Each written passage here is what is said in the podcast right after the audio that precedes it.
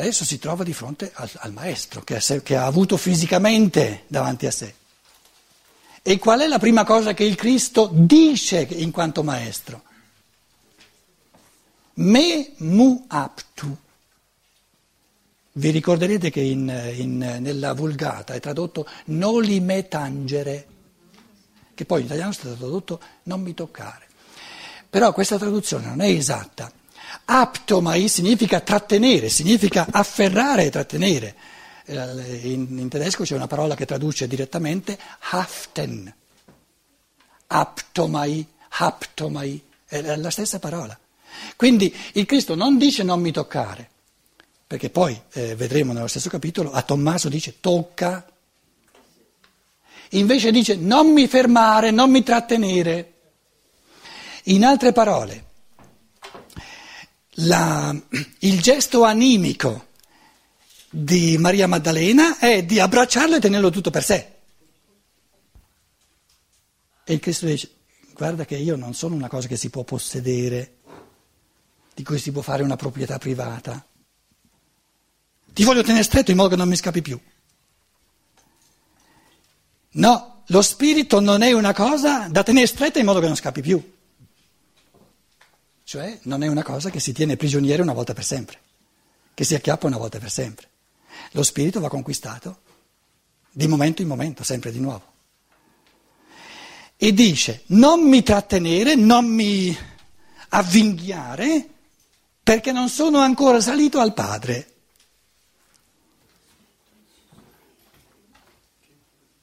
Allora, finché siamo in evoluzione, lo spirito non è mai questione di qualcosa che possediamo, ma di qualcosa che dobbiamo sempre riconquistare. E ciò che dobbiamo di giorno in giorno riconquistare, non possiamo possederlo definitivamente, che non ci scappa più.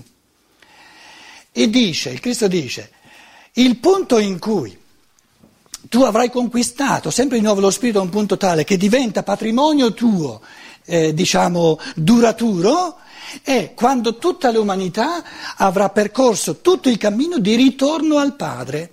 Allora, la prima metà dell'evoluzione è il figlio prodigo che va via dal padre, lascia il paradiso, la casa paterna è il paradiso, lascia il mondo dello spirito, si inserisce sempre di più nel mondo della materia, qui c'è la svolta e la seconda parte è per il ritorno al Padre, allo spirito cosmico.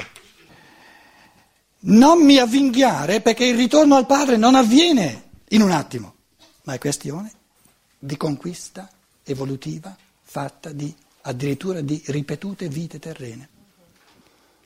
Lo spirito non si acchiappa in una volta, si conquista nel corso di millenni. Allora l'anima vorrebbe abbracciarlo, adesso non mi scappi più, Quindi uno dei tratti fondamentali dell'anima, in quanto diversa dallo spirito, è quello di voler possedere, perché non ha la forza di conquistare. Infatti si dice che l'anima deve essere degna di modellarsi a veste dello spirito. E questo avviene sempre, sempre di nuovo. Lo spirito non ha bisogno di possedere, perché crea sempre di nuovo. L'anima, non essendo creatrice, vuol possedere. Allora il Cristo le dice, c'è di meglio che non possedere, ed è di ritornare al Padre, passo per passo. Quando l'uomo possiede qualcosa, diventa posseduto, perché deve impiegare tutte le sue forze a difendere ciò che possiede, che non gli venga portato via. Quindi in tutti i linguaggi la parola che dice possedere qualcosa e essere posseduto è lo stesso verbo, anche in greco, anche in tedesco. Besitzen, besessen. Man sitzt drauf, man ist davon besessen. Si può vivere senza possedere nulla? Senza avvinghiare? Non mi avvinghiare, non mi imprigionare. Si può vivere senza possedere nulla?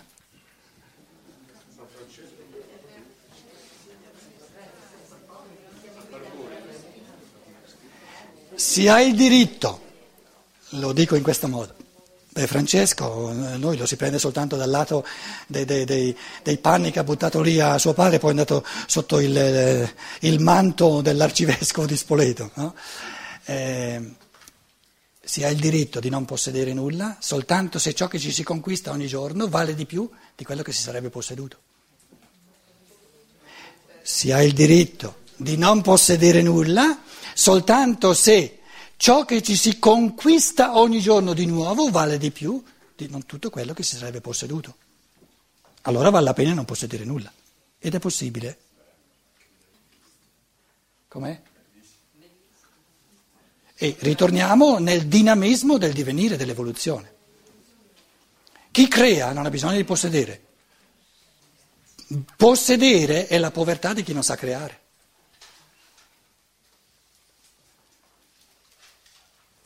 Sì, sono discorsi che nella società borghese invalsa nella nostra cultura di proprietà privata sono idee da matti, però questo tipo di cultura ha sempre detto di quel tipo di 2000 anni fa che aveva idee proprio da matti, tanto è vero che l'hanno fatto fuori.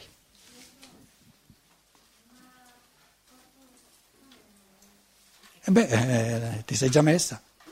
Dove sei Paola? La voce la riconosco, ma... Ah, sei là in fondo. Aspetta che arriva il microfono. Siccome la Chiesa ancora non accetta questo insegnamento, come si fa? No, non ho capito la seconda parte. Non accetta questo insegnamento, no? Come può essere? Sì, che in teoria lo accetta, dai. In teoria lo accetta. Come può essere? No, non accetta questo insegnamento. Non accetta... Rudolf Steiner ancora è un eretico? Allora perché ci sono i vescovi antroposofici? Se non accetta. Paola, tu vorrei che io risolvessi tutti i problemini della Chiesa Cattolica? Pretendi un po' troppo. Cosa vuol dire eretico? Quello che dice la Chiesa, che non condivide, che non è delle stesse idee. Niente di male. Che dice cosa al di fuori della Chiesa. E che c'è di male? Com'è? Sì, ma che c'è di male? Bisogna essere d'accordo? È meglio essere d'accordo? Sì. No. Sì? No.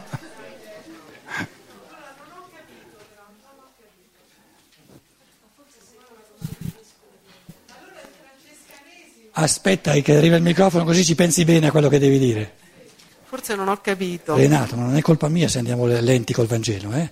Allora il francescanesimo è riproponibile, se mi sembra di aver capito bene. Cioè l'abbandono della vita materiale, lasciare i beni. E allora è riproponibile, cioè mi sembra che il francescanesimo ha fallito da un certo punto di vista. No, sta attenta, dici una cosa come se fosse semplice, ma molto complessa la cosa. È un conto lo spirito di un Francesco d'Assisi, che è uno spirito complesso, era uno spirito molto affine allo spirito del Cristo, questo senz'altro, no? La proposta che lui 700 anni fa ha fatto del modo sociale di tradurre questo spirito era consona a quei tempi, oggi farebbe a calcio e pugni col tipo di società che abbiamo, capito? Cioè dobbiamo prendere sul serio il cammino dell'umanità, però quindi non mettiamo l'accento sull'espressione storica di questo spirito, guardiamo allo spirito. Cosa c'era nello spirito di Francesco? Che era un uomo che godeva maggiormente lo spirito che non la materia. Se cerchi di farlo anche te... Però ha abbandonato la materia. Il modo in cui lui l'ha fatto, lascialo a lui. Tu devi trovare, se sei d'accordo che questo è lo spirito che tu cerchi, di dare più valore allo spirito, parliamo per sommi capi, per riassunti naturalmente, no? Se tu dici mi sta bene di dare più valore allo spirito che non alla materia, devi trovare un modo tuo individuale di esprimere questo spirito. Perché tu non sei Francesco d'Assisi e non vivi 700 anni fa. Ma lo spirito si esprime nella materia, quindi sì, nella quotidianità. Sì, ma guarda che c'è uno spirito umano che dà maggior valore alla materia e c'è uno spirito umano che dà maggior valore allo spirito. Tu pensi che chi ha bombardato l'Iraq siano persone che danno maggior valore allo spirito? Certo.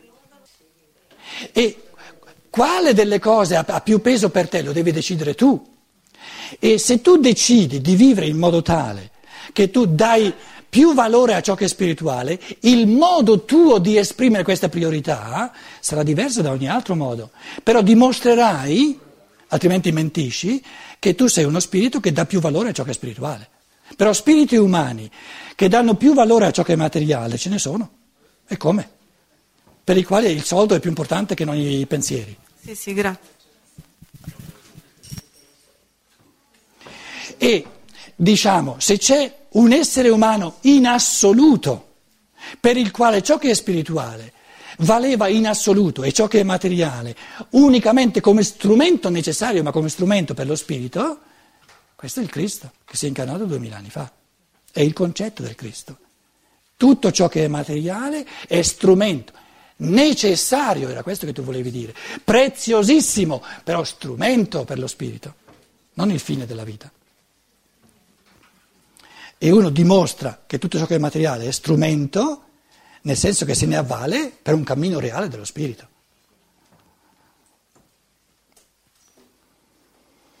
Non mi fermare, non mi trattenere, non mi possedere, me mu aptu, poiché non sono ancora asceso al Padre. Quindi il cammino di ritorno al Padre è un lungo cammino di evoluzione individuale da compiere ogni giorno in chiave di libertà. Avvinghiare è il gesto di voler essere arrivati di arrivare subito, per risparmiarsi il cammino. Ti piglio, no? Questo psicologicamente nella nostra cultura, no? Il successo immediato è proprio questo, voler la disaffezione nei confronti dei passi progressivi e voler essere subito al risultato, al successo. Le macchine ci propinano, proprio ci inoculano questa mentalità di successo, schiacci il bottone, Luciana, fammi dire qualcosa, schiacci il bottone e hai subito l'effetto. Allora, in campo religioso, tutta la sfera del fondamentalismo, specialmente in America, no? Qual è uno dei pensieri fondamentali nel movimento pentecostale? Sono rinato nello spirito, sono stato slain in the spirit, ucciso nello spirito, oppure Gesù mi ha salvato, fatto, tutto fatto, sono a posto. È il gesto di questa Maria Maddalena che dice, te piglio e non ti mollo più. E adesso lo posseggo, il Cristo ce l'ho, proprietà privata. In che cosa consiste la tentazione del voler essere arrivati? Di non aver voglia di camminare.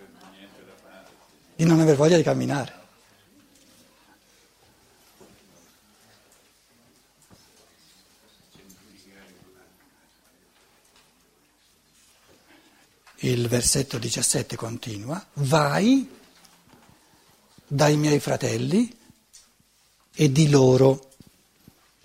Quindi il Cristo ammaestra l'anima umana di presentarsi a quell'istanza nell'uomo che crea sempre di più lo spirito. Se vogliamo l'istanza attiva che viene espressa nel maschio, però l'istanza attiva in ogni essere umano, non importa nulla se biologicamente è un maschio o una femmina, no? Allora, non mi trattenere, non mi voler possedere, non mi avvinghiare, perché non sono ancora andato al Padre. Chi? Lui. Il Cristo lo dice di se stesso. Certo, perché può andare al Padre solo con l'umanità. Senza l'umanità non è nulla il Cristo.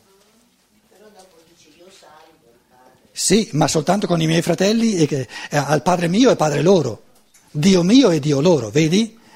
Cioè l'ammaestramento che adesso il Cristo impartisce all'anima umana è proprio per farle capire che lui si identifica in tutto e per tutto con l'umanità.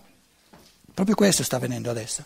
Altrimenti non si capirebbe la frase non sono clonato al Padre, si riferirebbe soltanto a lui. Ecco, per evitare questo arriva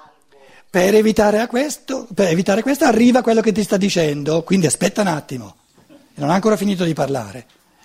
Va dai discepoli, dai miei fratelli, vedi la prima volta, miei fratelli, e molti manoscritti hanno sbattuto fuori la parola miei, interessantissimo, dai fratelli. I manoscritti più antichi hanno che il Cristo chiama gli esseri umani i miei fratelli. Poi sono venuti i cristiani che hanno considerato degradante per il Cristo chiamare gli uomini i suoi fratelli, hanno sbattuto fuori la parola miei. E tanti manoscritti non ce l'hanno. Tu ce l'hai? C'è qualcuno che non ce l'ha nella traduzione? Dai discepoli, non dai miei. Ah, i discepoli, non neanche i fratelli. Ma come? Ma sei a 17 o a 18? Sì, ho capito. Discepoli. Ma sei a 17 o a 18? Leggi? Leggi tutto il versetto. E Gesù le disse, non mi toccare perché non sono ancora salito al Padre. Va a dire ai miei discepoli che salvo. Ah, miei però i discepoli. Ah, quindi hanno salvato i miei mettendo discepoli al posto di fratelli. Interessante. Lì sono i 2000 anni di cristianesimo che è andato sempre di più nel materialismo. E viene dopo i discepoli, certo. Allora,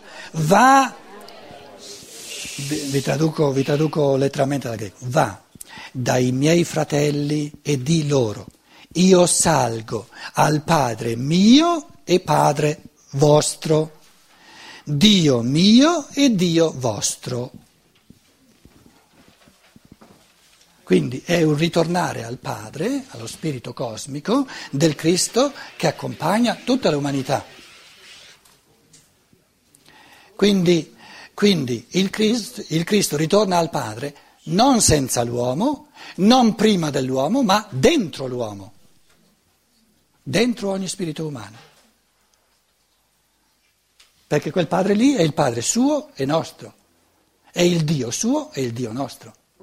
Quindi queste parole, se le prendiamo insieme, meditandoci, contengono una identificazione di amore del Cristo con l'umanità, che il Cristo fa dell'umanità la sua anima, il suo corpo.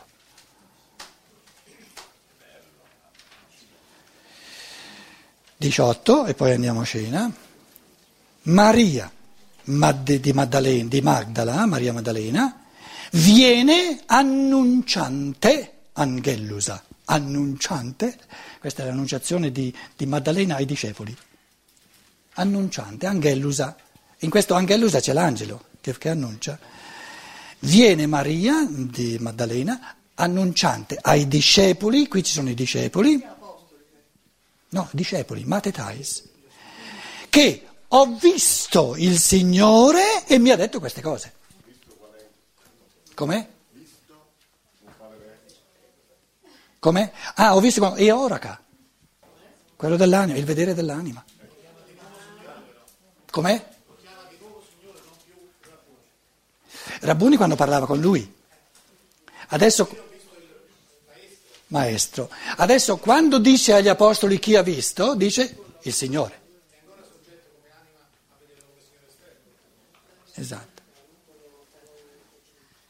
Esatto, e perciò non c'è il verbo eiden, ma eoraca.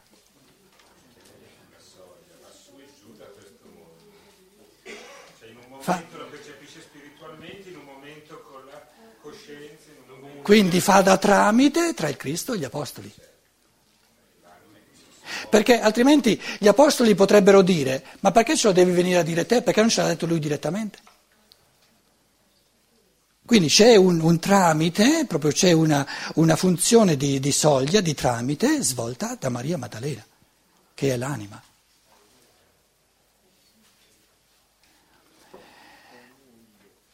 Buon appetito, Luciana, ci troviamo alle 20:30 ci ritroviamo.